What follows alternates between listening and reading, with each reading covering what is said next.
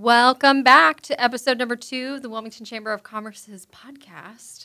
This is our second show we're putting together, and uh, we ran out of time last time. We were talking a little bit more about our legislative agenda and some of the issues that we're focused on in 2022. So, wanted to kind of catch you up on, on some of the things that we're focused on in the, in the coming year, in this coming year. So, Talk to me about this bridge. You've brought it up a few times already. In Have the last I? 30 days. so we're going to beat this issue like a drum. So yeah, the first step, I believe, is making sure that in our region we understand that we have a need that has not yet had a funding source tied to it. Okay. So the Cape Fear Memorial Bridge is is years away, just a few years away from its lifespan. Don't worry, it's safe because the North Carolina DOT is spending the money every year they have to spend to make sure it stays safe.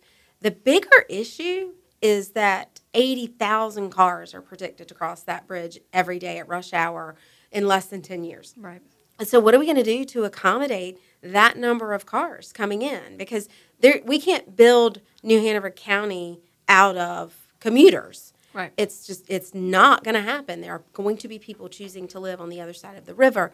We have trucks that are bringing goods to and from the ports that come over that bridge from the mm-hmm. western part of the state.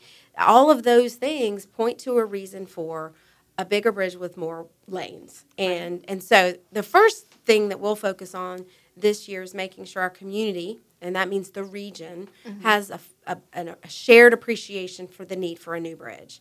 And when we get that, and that you know, and that you know, people laugh when I say bridge now, and it's a little bit of a, of a shtick for me. Um, I want them to laugh because I want them to remember it, and and so I think we'll get there. And then you know, uh, working uh, in lockstep with you, you know, with if you will, with our elected officials at especially the state level and uh, and the the WMPO, which is the regional body that helps make decisions about prioritization of projects. Um, at the end of the day, everybody in North Carolina is going to have to be open to creative ways of funding infrastructure. And we've got big ticket items in this region, just like every other region in the state of North Carolina has. And so it's not going to be an easy fix. And so, alongside my bridge, my bridge uh, game, it's not a game, my, my bridge passion, uh, we, the Wilmington Chamber, and we've encouraged uh, entities in our region to join with the North Carolina Chamber's Destination 2030. I would encourage any business that wants to help advocate uh, for a new and better way of funding and financing transportation infrastructure to join onto this coalition. It's um, it's statewide, and when businesses statewide speak out of the same uh, you know, what speech or sing out of the same hymn book, whichever uh, analogy you want to use, legislators listen. They have to. They they you know it's it's about um, having an agreed upon way though, right? Right. Um, we can't all be fighting amongst ourselves about where a bridge is going to go or where funding you know is going to happen. Um, and so we're working on those. There've been there've been commissions in the state of North Carolina that have identified creative ways. And so just getting us our getting us all educated on how can we create more dollars for transportation funding. There is a federal infrastructure bill that's going to send some money in that got passed late in 2021 uh, it's not going to be enough. We have 11 billion dollars in transportation needs in the state of north carolina 11 b billion. And this infrastructure bill is going to send us less than 2 billion Right. For the so- whole state? For the whole state. whole state. So so it's not enough to it's only going to chip away a little bit. What's the, the last estimate on these? Diff- well, there's different price tags Mm-hmm. associated with the different product, right? So, do you remember the range on the price? I mean, we're we're talking depending on what the new bridge looks like. We're talking between half a bill to a bill. Yeah. It just depends on what we end up, and we get to help decide that if we get in there. If we don't, if we don't get what in and be a happens if we partner, don't come together as a region. the DOT is just going to decide because they can't have an unsafe bridge Right. or a bridge that can't accommodate the traffic. That's their job. Right. And so if we don't come together and agree on what our bridge is going to look like and how we're going to fund it and finance it, then they're just going to decide for us. Okay, that's kind of scary. Mm-hmm. How do we how do we encourage other people to get involved on a local level? On a local level, they can join with we. You know, we've created a regional transportation advocacy group at the chamber, and so business people can get involved uh, that way. uh, and we would love to hear from them. Okay. Yeah. Great. Thanks. Excellent. Thanks. So uh, another major issue is kind of hot button topic for the state of North Carolina is offshore wind. Mm-hmm. Right, it's kind of a budding economic opportunity for us. Um, talk to me about where the chamber is on that one. So it's also a critical, uh, one of the critical components for the state and for the local uh, area to meet our carbon emission goals, right? Right. We've all set some, and, and including energy companies themselves, have really set some uh, aggressive goals in reducing carbon emissions because we know it's the right thing to do, and it's exciting in some ways. Uh, it is. It's going to require innovation in the energy business. That's Right. exciting to, to watch. I'm a geek, um, such a geek, and the but and so offshore wind is one of those possibilities. Uh, there are leases along the North Carolina coast, um, and a couple in our area potentially. One pretty certain, one not as certain. Right. In any event, uh, if a lease is in your area, then uh, in order to assemble what what basically is a windmill in the ocean, right? There are all so many parts because you can't. They're so big.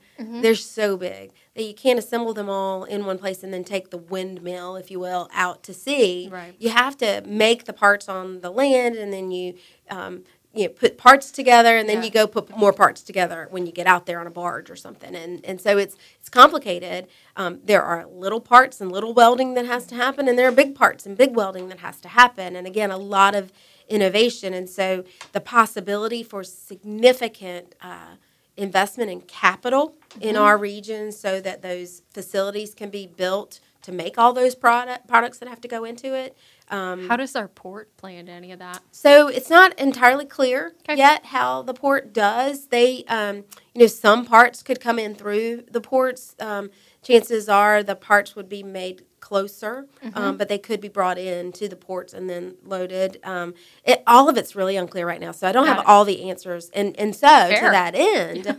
We want to continue studying it because we do have a position at the chamber that we want to we want to support um, policies and investments that will, will allow us to continue to reduce those carbon emissions, allow us to make our grid even smarter, right? Um, prevent brownouts and blackouts that we've seen in other parts of the country. Right. Um, and then as well as, you know, um, this, the idea that we we can create clean energy jobs in our region and, and a lot of them. And so, however, you know, there are some concerns. What does it look like? If these windmills are that big, Yeah. am I going to go into my house at Wrightsville that I wish I had and see a windmill outside? You know, that is a fair concern. It's a property value concern. And so I think we all need to understand what is it really going to look like. And some people say it's going to look like that and it's going to be just a blot on my horizon and others say it's going to be a blip on the horizon. And so we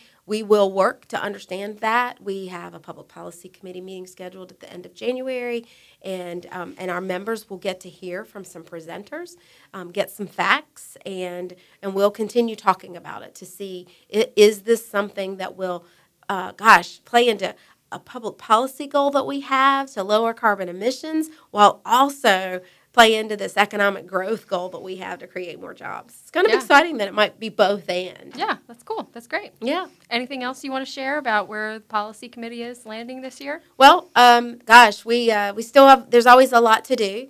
There, you know, there will be conversations in 2022 about how we um, contin- continued conversations, I should say, about how we address our affordable housing issues in our community, um, how we address uh, public transportation investments, and we'll be at the table in all of those conversations and and agree um, as a chamber of commerce that affordable housing is necessary. We don't need our workforce having to live an hour away just Right. to be able to afford to live. We also uh, on the on the public transportation investments issue. Part of that is realigning the rail that currently cuts off our city if a long enough train comes through, um, moving that uh, outside of the city limits and um, to, to, to better foster movement within the city. So, uh, lots and lots and lots of things. Yeah, we've got elections coming up this year. Oh too. my word! Yeah. 2022 is going to be a big year. We've got um, two Midterms. more. Uh, we have two county commissioners up Yeah. for reelection.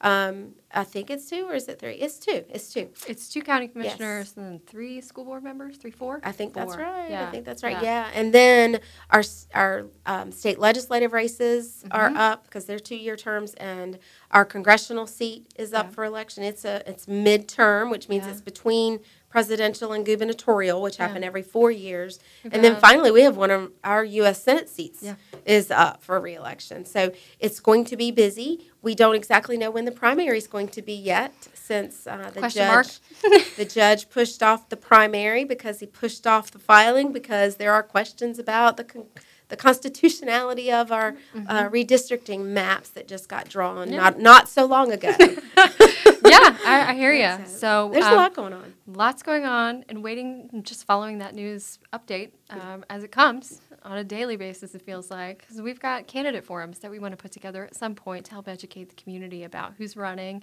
and where they stand on the issues. So just have to stay tuned for those right. when we know more. right. And in the meantime, we will um, we'll spend some time helping our business community celebrate the successes of 21 and um, take a look at um, some of these goals we have for 2022 and how are they going to do that, Megan?